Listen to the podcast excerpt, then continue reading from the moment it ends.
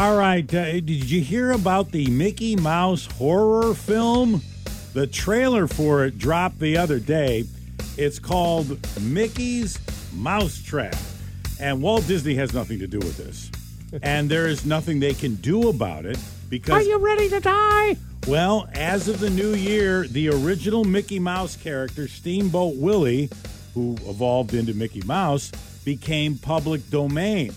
Throat slasher, Willie.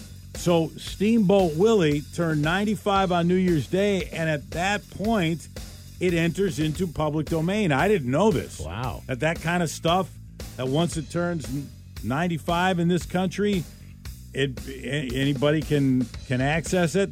That explains last year's Winnie the Pooh horror movie. Oh yeah, yeah, yeah. Last year, Winnie the Pooh turned 95, and it entered into the public domain. So the new Mickey Mouse slasher film takes place inside an arcade, and the trailer shows a mouse mask wearing killer uh, stalking college age kids at an arcade, and the movie also includes clips of Steamboat Willie.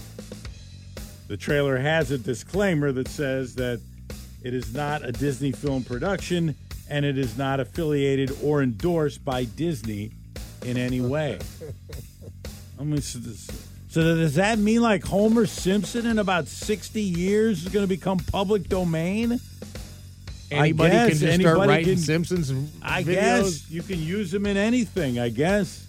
In 95, you know, once he turns 95 years of age. I don't know who else is on the cusp, what other cartoons or, or animated figures or whatever are close to, to turning 95, but that's what happens. Then So- Grandpa will be 195.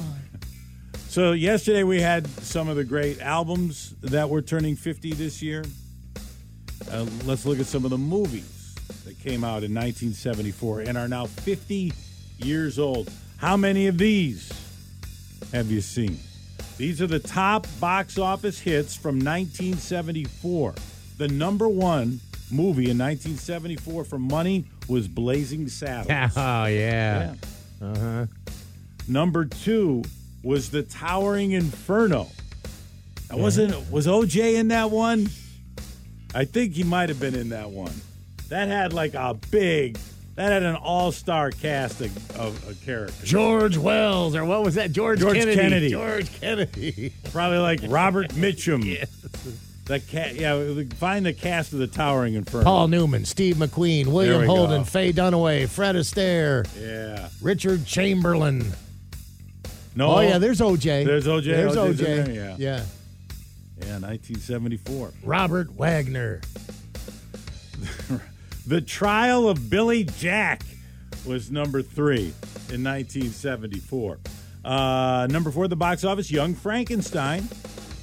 So all those movies that Rush was watching on Yeah. on the bus, these were the top ones. Number five, and I, did this one have an all star cast too? Google this one, Brad. right. Earthquake.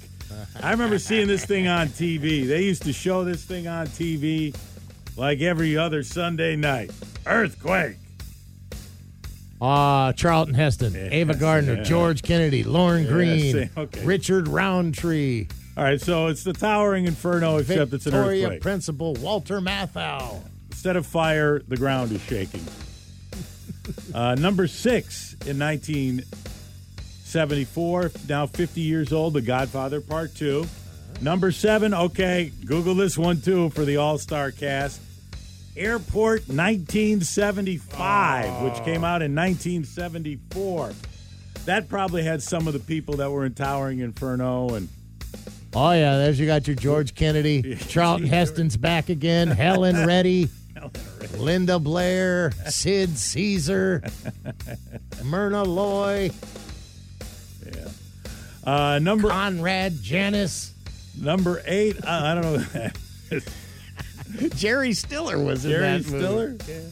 Number eight, uh, 1974, now 50 years old. The Life and Times of Grizzly Adams.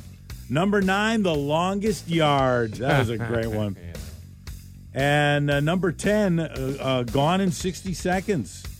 Oh, was that a remake? Yeah, I, I had didn't know no that idea either. was a Neither did. I. Neither did I. But those were the big movies. Now, those movies are all Where all was Mother Jugs and Speed? 50. Now 50 years old.